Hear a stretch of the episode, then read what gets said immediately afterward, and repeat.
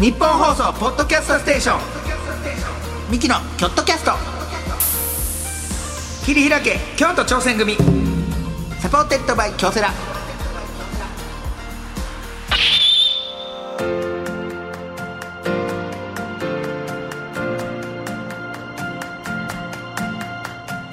明けましておめでとうございます。ミキの兄の昴生です。明けましておめでとうございます。弟の亜生です。二人合わせて昴生亜生亜生昴生言ってやっております、はい。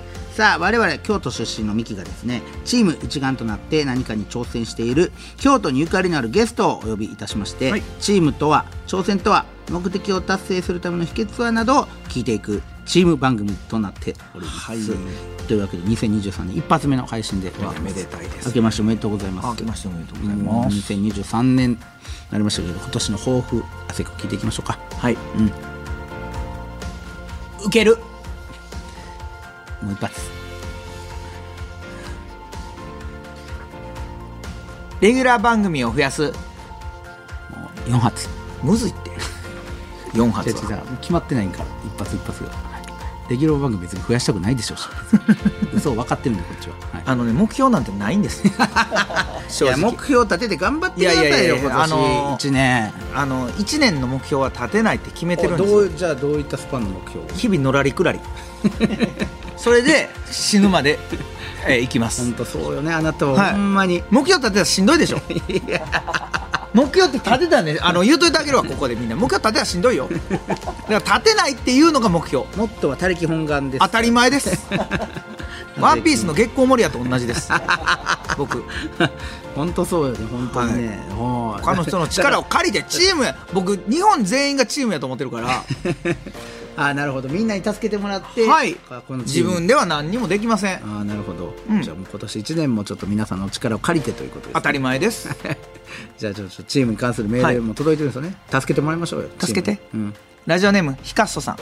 助けてもらってます、えー私は高校生の時に生徒会の副会長をやっていたんですが、はい。全国でも多分ここまでやっている生徒会はないんじゃないかというくらいに、ん。全ての行事を任される激務の生徒会でした、会場のアポ取り設営から運営業者交渉教育委員会交渉会計パワーポ作りと普通の学校ではできないことばかりの激務の中でもえー他のメンバーと助け合いながらブラックな業務を乗り越えました。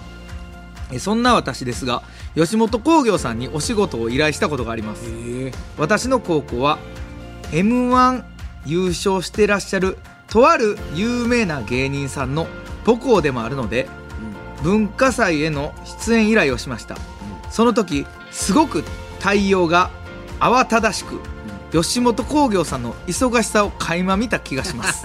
そんな生徒会で喧嘩もしたけどとてもいい経験ができて最高の仲間を手に入れることができたと思います。とめちゃくちゃええ風に書いてくれてんじゃん、はい。対応が冷たかったということですね。すいませんでした。すいませんでした、はい。うちの吉本興業が本当にねすいませんなんか天狗なんかな。天狗じゃない。天狗じゃないけどなんか。いや吉本吉本もねなんかいっぱいいろんな仕事やってるからちょっとなんか変におろそかになったりしますけど。いやでもなんとなくわかるね。m 1チャンピオンでやからああこうかなっていうのはなんとなく想像つくわ。やっぱ京都出身やから。あ多分。京都出身のだって m 1チャンピオンって多分そんな2人ぐらいしか2組ぐらいしかで1組は俺ら知ってるから。はでもう1組の僕俺知ってるから多分あそこです。うちらの学校は多分ちゃうでしょ。そんなちゃう激務らかかるかからかかかか。多分そそれやったらかかへんしね、もう一個。なんか想像はつくけど、あそうなんや。でも高校でさなんかそうやって頼むってなかないやなかかなかないですよ。ないことよね。高校でそうやって文化祭とか学校来てくださいよみたいなこと言うのってなかないかない。やしかもこの教育委員会の交渉とかもしなあかんねやこの生徒会がそれなかなか任されてるないろいろ。生徒会ってそこまで任される？なんかその校長がもうななんか鼻たらしい校長とかなんじゃん校長がお前みたいなやつなんちゃん 他力本願というか。でもいいよな。その方が周りが育つか いらやいやいや。それでもそその人のがちょっとよくないよそれ。お金もらってそれ。えー、で生徒会亜生君も入ってたでしょ？はい。中学？中学ですかね。体育あのはい。体育委員長。体育委員長。その2年上のえー体育委員長が僕です、はい2人でもう歴代体育委員長はいになって、僕はすみません。内心のためにちょっと入らせていただいて。えっと何かやりたいという目標はなく、悪いね。本当あなた、高校に進みやすいと聞いて。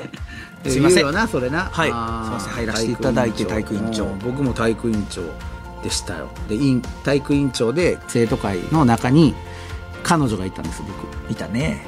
あれ何委員長やったかなあの彼女は。なんか初期かなんかやったと思うけどね、それでいてで、まあ、簡単に言うと同じ生徒会の同じ委員長のやつに取られたんですよ。生徒会内で。中学でそんなんある？ただこれほんまその後から聞いた話なんですけど、うん。その学校が休みやから僕の家で生徒会のあ集まりをするみたいなのがあってで僕の家でみんなで会議してたの僕の部屋で。でそこにやっぱ亜生もいるわけですよ亜生僕のやっぱもちろん家族やし兄弟やしいる。で亜生もなんとなくやっぱ僕の弟だから生徒会にさ参加じゃないけど何してんのみたいな見るそうそう見る。で僕の部屋でやってたんですけど、まあ、みんなでちょっとおやつ食べに行こうかとか言ってリビング行ってなんかジュース飲んでおやつ食べてたりしてたんです。そしたらその間にその僕の彼女とその後々取るであろうやつが僕の部屋で2人きりになってたらしいんですよ。でそのタイミングで僕の部屋でですよ。で告白をしたらしいんですよその取るであろうやつが。その僕の彼女に。告白したんですって。実は好きでうん。昴生と付き合ってもしてるけど好きやねんって。もうそれだけでももう頭おかしになりそうな話じゃん。僕の部屋で。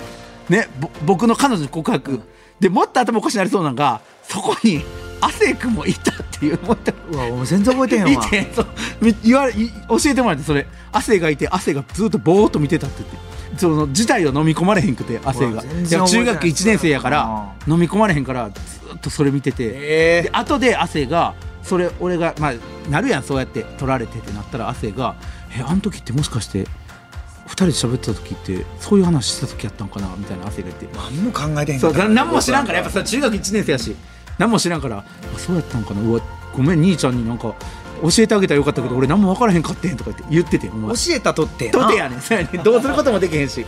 俺は生徒会だなんかすごいよな。でもなませてんねん。そのなんかだ誰々付き合うとか中学で、うん。なかったもんそんなん。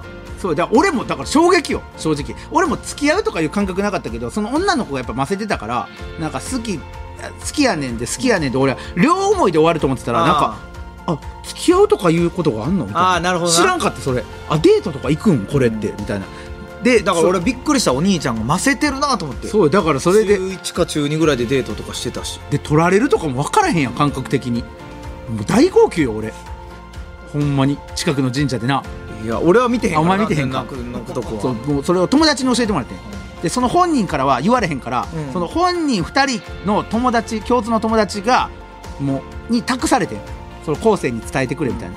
でその友達にその神社に呼ばれて「いや後世実はな」ってショックからんと聞いてくれっつって、実はあの2人な付き合ってとか言って。って言ったら俺がもうショックすぎてバー泣いてて。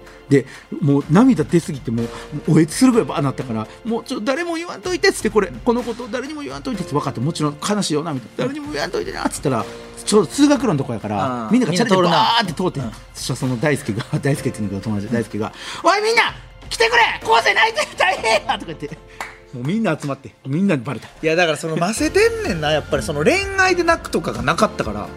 俺は生徒会してる時もその毎回なんか挨拶みたいな月一である時に毎回挨拶の時にデコをマイクにぶつけるっていうボケやってて、ん。僕はボンってやったらゴンって言って「すいません」って言ったらクスクスクスみたいなクスクスかよおい。そうクスクスやで、まあ、そら その大爆笑なわけないやん中学で、うん。クスクスクスクスってなっててんけど。それを僕は毎回やっててなんかどんどんどんどん受けへんようになって最終的にゴンってぶつけた時に生徒会の先生に「やめろお前それ!」って言われて。シュンってなって終わった。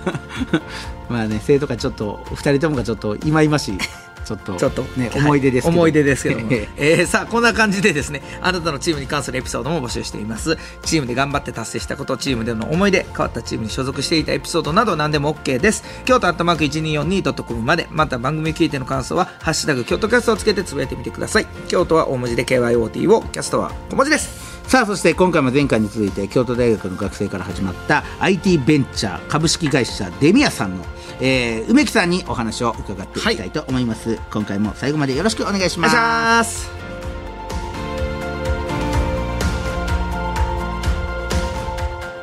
ミキのキョットキャスト切り開け京都挑戦組 Supported by 京セラ。この時間は新しい未来へ仲間との挑戦を応援。京セラがお送りします。一人じゃない。チームで挑戦する。京都サンガ FC もそして京セラも。もっと積極的なあらゆる困難に共に立ち向かい共に挑み共に進む。これからの未来は今このチームの挑戦にかかっている。新しい未来は仲間との挑戦が開く。京セラ。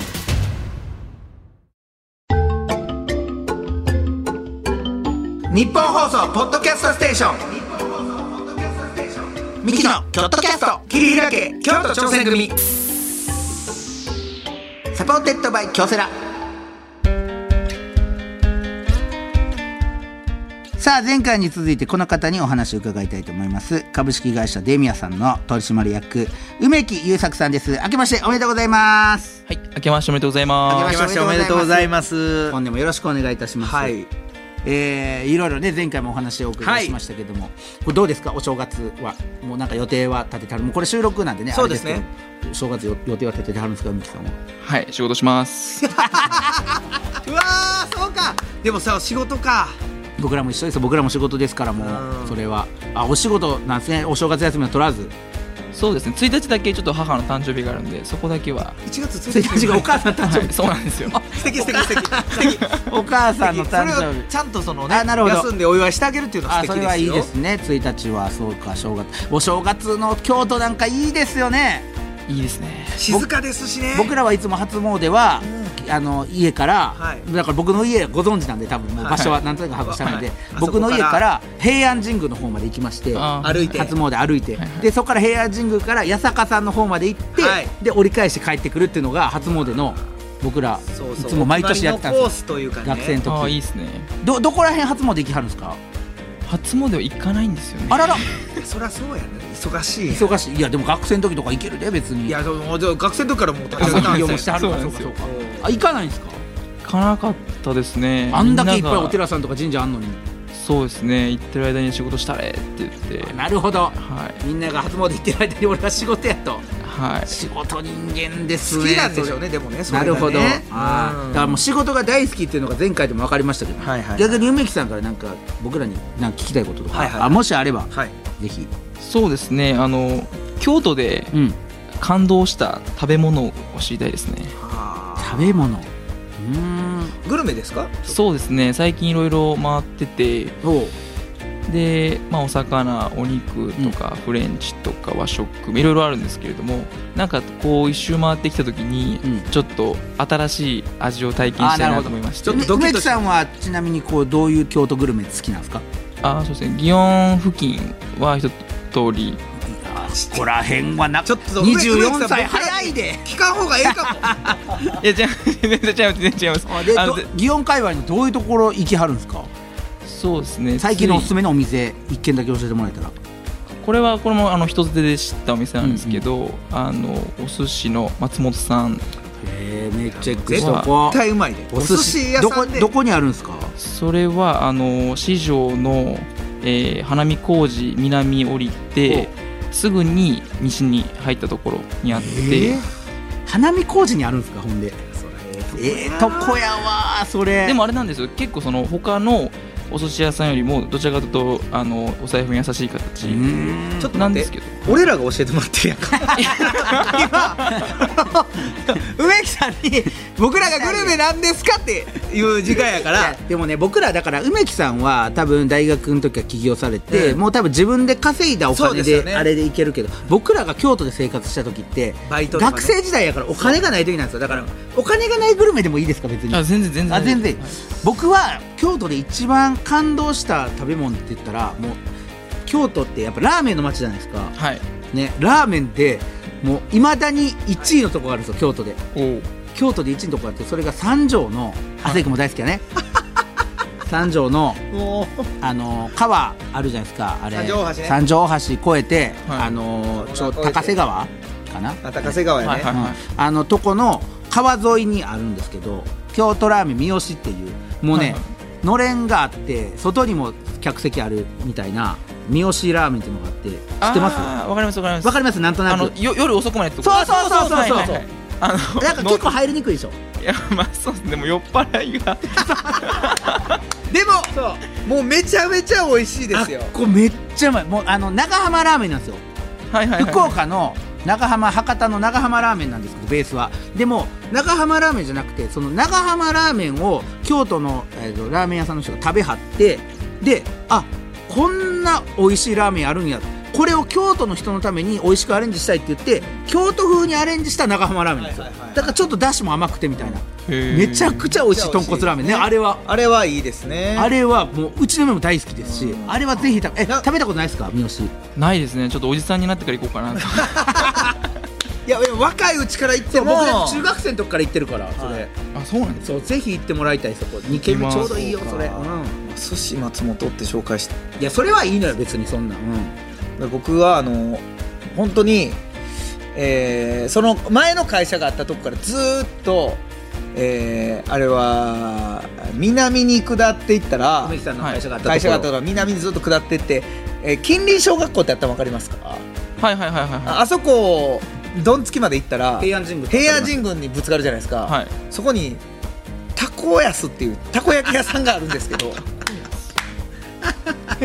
あのお前お前さお寿司松本の寿司の後にさたこ焼き。いやいいけどうまいけどね。うまいんですよ。そこのたこ焼きがなんかカリッカリな。カリカリでもう中トロとかでもない中がねトロトロじゃないですよ。なんかねもそもそなんですよ。それがうまいんですよ。それがうまいねそれがうまくて今なんか主流ってなんか外カリカリ中トロ。トロじゃないです。もう全然。全然カチカチなんですよ中も。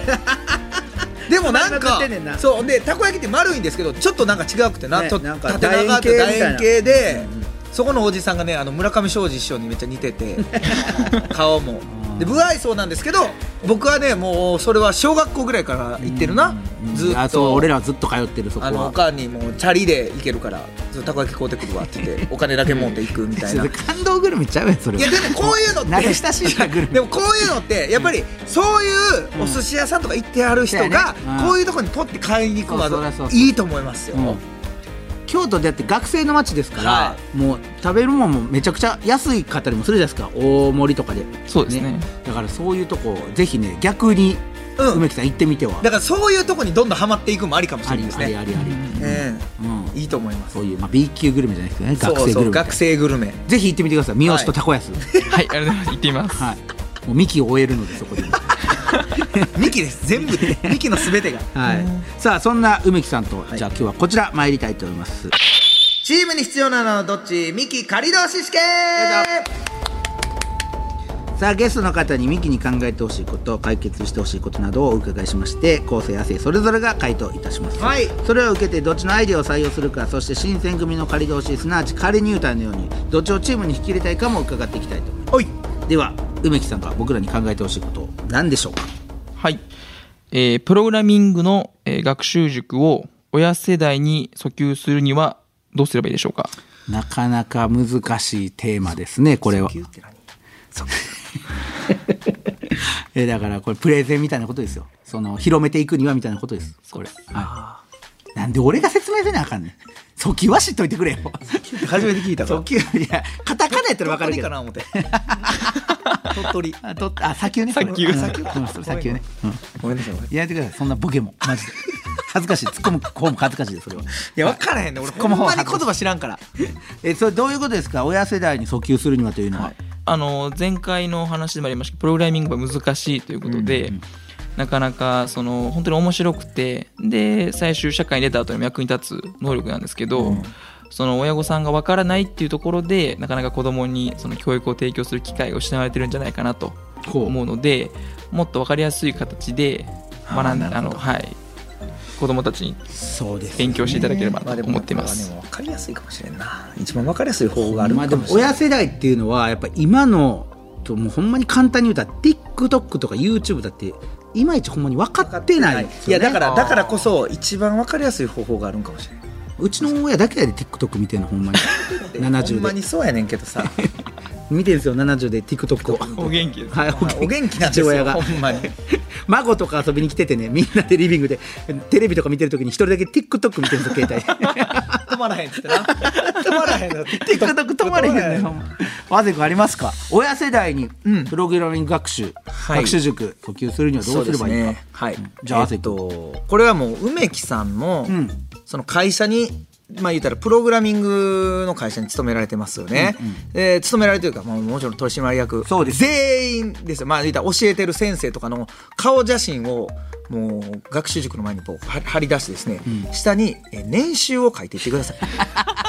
これが一番親がえこんなに食べれんの？なるほどね、はい、分からんもんね。これが若くしこれで飯が食えるかどうか。そうなんですよ。実際親がなんで子供にやらせたいかってサッカー選手とか、えー野球とかね今だったら YouTuber とかなんでならしたいっていうか結局お金。どれぐらい稼げるか。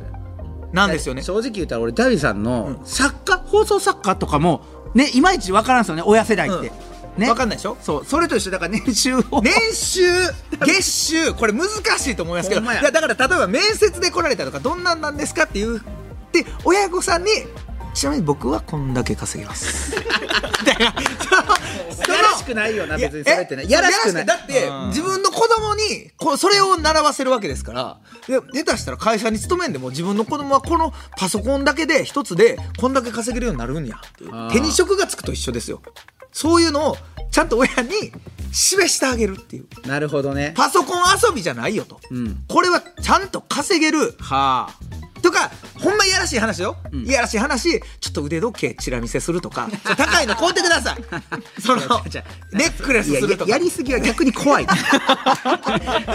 やりすぎは。でもでもこの見た時に分かる。ちゃんと分かるっていうものがうん僕はいいと思います。あそれは大事かもな。大事です。確親が安心する材料ではあります。うん。子供ができたそれをして何になんのっていうのからそう。その反対になってるわけだからね。結局今プログラミング学習塾ってなるとえどうしたらいいの？でそこ通って何になんの？何なんの？ってなるんでそうじゃないです。一番分かりやすいのはお金。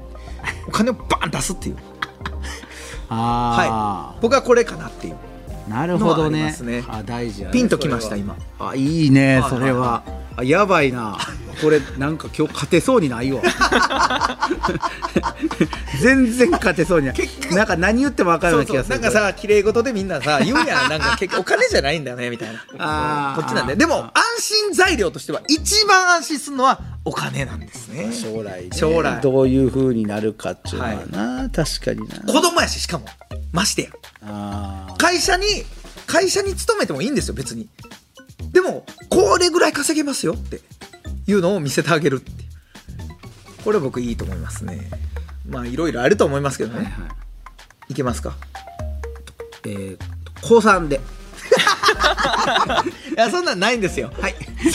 一応これ この後どっちがいいかなみたいな。ああるんですか、そんなあそう。いやでもほんまでも一番わかりやすい。でだってね子供いるお兄ちゃん。うん。おその親となる。自分の子供がプログラミング学習。俺はまだ理解できるで正直。あまあこっから役立つんやろなみたいなのは。俺はな。でも奥さんできるか？あの奥さんできへんで。あ いつはな無理やなお前プログラミングって若いなあいつ。いえもう一回言ってみて。なんて言った？やあいつ無理やろってあんなやつにプログラミングなんか。よう言うた。よう言うた。同じことも俺もあいつには絶対わからん。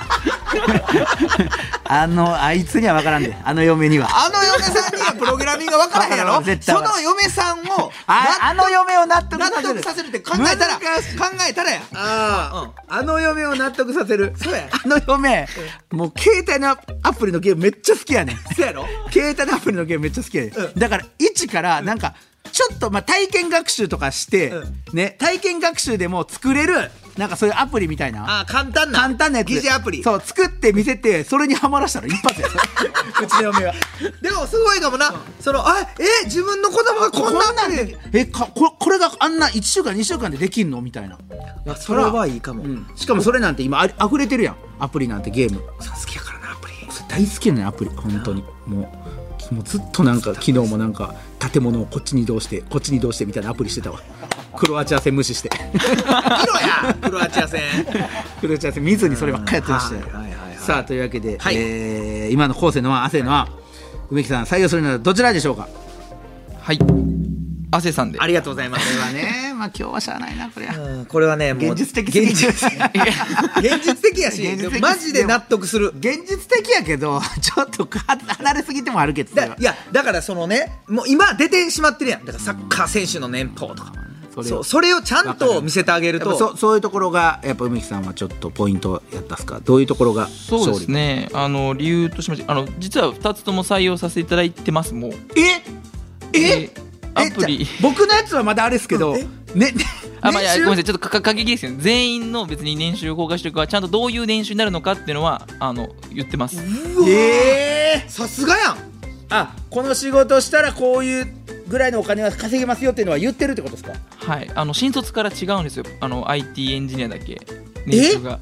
あそうなんですか？はい。高い人であの外資系とかだと2000万から。新卒で？はい。ありますし。や全然普通の。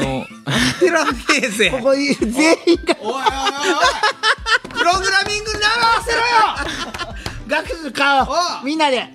なあ中高生のいる中でさ。ほんまやでいやみんなででも全然新卒じゃデミアデミアさん。新卒じゃないから俺は。あそうなんすか。そんななってくるんすか。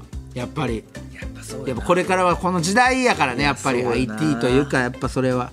はあさすがやな。あそういうのもてもう提示というかそういうの見せてはるわけですねそうですね。やっぱりはい憧れを持ってもらうために数字を見せていますしあとはア疑似アプリっていうかそのゲームも実際そういうコンテンツ作ってシューティングゲームとか作ってもらうようにしてます。えーそれもそんなんも簡単にできるわけですか？そういうのを作ろう思ったらそうですね。簡単に作れるようにある程度のところまでは作ってでもちょっと面白みがある。なんかゲームのルールを変えるところとかはこう子供の子供に触っていただいてとか。なるほど。よもっとできる子にはじゃあそのゲームクリアするにはどういうロジック組めばいいかなとか、はあ。はい。だからあのーマジカルラブリーの野田クリスタルさんとかははい。そっちなんや。野田系ね。簡単なそのプログラミングでやってはるけどそっからの遊びは芸人独自のそうや頭でそうそうそうやってはるからあんだけ面白で。面白で売れてるっていうそういうことですよね梅木さん。そうですね。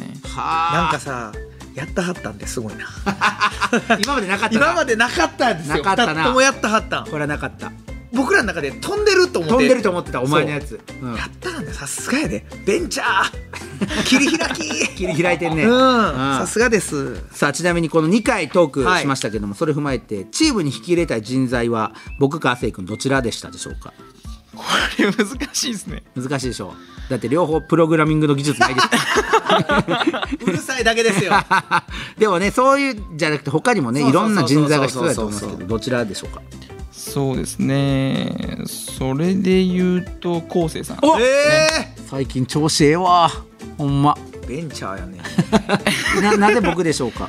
あのうちあの京都大学の人学生が多いということで、うん。結構オタク気質というかはいあのオタキでちょっとインキャラクターといいますかちょっとそのあんまりしおとなしい子が多ないるほどのでなるほど。話が多い。はい。あのちょうど良いかなと、はい。な馴染めるということですか？な馴染める確かにというえーっとと。お兄ちゃんもそのまあ多少明るくはないという。テレビやからちょっと明るくしてるみたいな。まあどちらかと言ったら僕もまあその室内こもりタイプですよ。タイプです。はい、うん、だからちょうど確かに。僕が馴染むんじゃない僕みたいなのはね僕はもうほんまにこのままですから。そうそう。亜生君おったらちょっとだけ浮くよ。浮きますよね。なみんなのえなんで喋らへんの？みんなのバランス崩すからそう。それえなんでそんなずっと仕事してんのよ？いやいやさ仕事するコンビニ行かへんとか言うからそうすぐコンビニ連れてくからね。そうそうそう。でもそうちなみにそのチームに例えば引き入れたい人材やったああ。らどういう人材が欲しいですか？今。スキルとかももちろんそうですけども。どういう人材が求めてます？そうですね。あのーまずは笑顔が多い人。あはい。あ亜生君でもあるねねそれは。めっちゃ笑顔多いで。でそうです。あとはほほうれん草がちゃんとできる人ないそう。報告連絡えー相談これができるっていう。相談はできるけど報告連絡できへん。せえよそれは。えなんかめんどくさくなっちゃああそれ大事ですかほうれん草は？大事ですね。うーん。やっぱそうやってなんていうんですかチームの中でもコミュニケーション取るっていうのはもちろん大事なことですよね仕事する上で。そうですね。なんかその例えば報告がないとやっぱプロジェクト止まりますし、うん。まあ、そ当然相談がなければ止まることもあるので、まあ、全体のプロジェクト進行の、えーまあ、円滑化のためにはまあ必須なスキルかなと思ってます。なるほどね。ほうれん草。やっぱ大事なんですよ。いつの時代もやっぱほうれん草って言葉ずっと息づいてるもんね。うん本当に大事ほんなま日本独独自のの。ね、うん。素晴らしい,、はいはいはい。というわけでいろいろ伺ってきましたけども、梅木さんとはここでお別れということであららららら。何か梅木さんからお知らせあればぜひお願いします。はい、えー中高生の、えーお子さんをお持ちのお方、えー京都の100万遍交差点で、えープログラミング塾 B エンジニアを、えー運営しております、えーぜひ一度プログラミング、えー体験に来てください。よろしくお願いします。100万遍で？あの交差点？はいあの交差点のローソンの下でやってます、えー、ケンタッキーができたところですよねああ本当そこです。ねえ。おお。王将もあっこすごいね最近。あそうそうそうあそこだけで生きていけるとこでしょ？100万遍ってもう今あそこ。えじゃああれはジェームスキッチン行ったことある？梅木さんありますあります。うわーうまいよな。JK JK です JK うますぎて僕ジェームス・キスニンのあの高校の時に皿舐めてもうて変な顔されてん。ちょ何やねんそのエピソードトーク 店員さんにプロかこいつ。あ可愛い店員さん働いてるやんあそこ。か。まあ前昔はおったんかなそれはおったかもしれんけど。ついこの間行きましたよ嫁と、え？ージェームスキッチンめっちゃうまかった。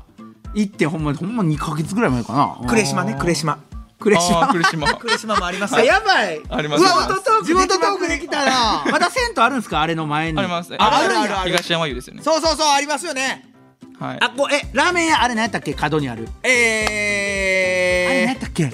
赤ー、チャーシュじゃなくて。ーチャーシューのね。そうそうあれ何やったっけ藤井じゃないえー、芥川ですか？えはい。あ芥川。あ違う違う違うのよ何やったっけなえっ、とね、えーマクドナルド、呉島、えーその向こう向こうの雑魚屋。いやあれ何やったっけな。あのまた後でちょっと喋りましょう。これさあさあなるほど。あの交差点のところで。あ匠。匠や。匠匠。匠のラーメン。食べたい久しぶりにうわああの交差点で。はい。これは俺らその実家帰った時行けんぞ。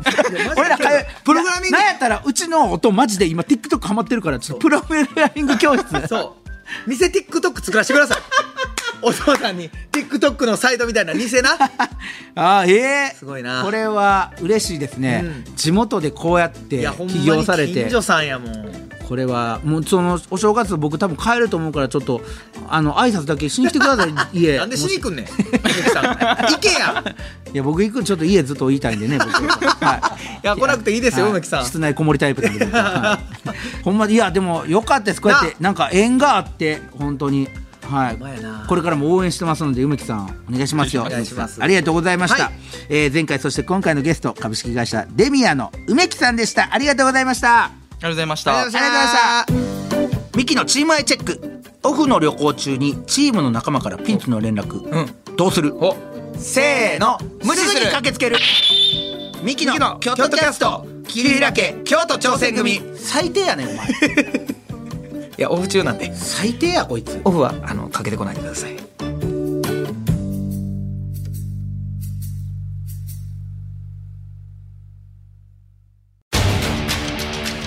一人じゃない。チームで挑戦する。京都サンガ FC もそして京セラも。あらゆる困難に共に立ち向かい共に挑み共に進む。これからの未来は今このチームの挑戦にかかっている。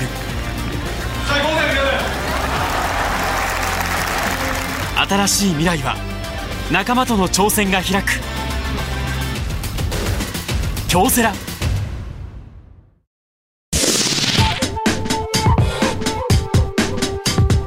ニッポン放送ポッドキャストステーション。ミキのキョットキャスト切り開け京都挑戦組。 Supported by 京セラ。さあミキのキョットキャスト切り開け京都挑戦組。40回目終わりましたけども、はい。えーまさかのベンチャーからの最後地元トークで。もう地元トーク炸裂地元の友達でした。ほんまもう地元の友達な。らここまで喋れるのマジで。同じ中学の友達と喋ってんのかと思うぐらいな。俺はもっと話がね。桃次郎潰れたよな。100万遍のね桃次郎っていう居酒屋あってマジでみんなもういやてか俺らの同級生あそこら辺のやつ全員そこ行って。だってその桃次郎の多分隣ぐらいね。多分オフィスというかそのあ塾が。多分そうやと思う。あそこら辺やん。うわーちょっと。潰れたんや。桃次郎が。もう関係ないいや美味しくてね。桃次郎ええねん桃次郎の話いいねんそのベンチャーでね。いやそうよ。デミヤさん。デデミヤデミヤさん？デミヤさんじゃないって。デミヤやって。それ恥ずかしいからやめてよ。デミヤさん。でおま。ねえもうだいぶ年です頑張ってもらいたいね。いや世界に羽ばたく企業さんになってもらいたいですね。ねうん。プログラミング学習塾ですから、ね。皆さんもね何か勉強したいという方は、はい。こちらのぜひデミヤさん行ってもらって。デミヤさんやってる、えーさあ番組を聞いての感想やチームに関するエピソードなどあればメールなら京都アットマーク 1242.com までツイッターなら「ハッシュタグキョットキャスト」をつけてつぶやいてみてください。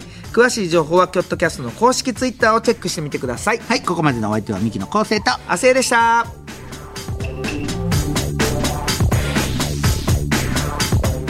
ミキのキョットキャスト切り開け京都挑戦組 Supported by 京セラこの時間は新しい未来へ仲間との挑戦を応援京セラがお送りしました。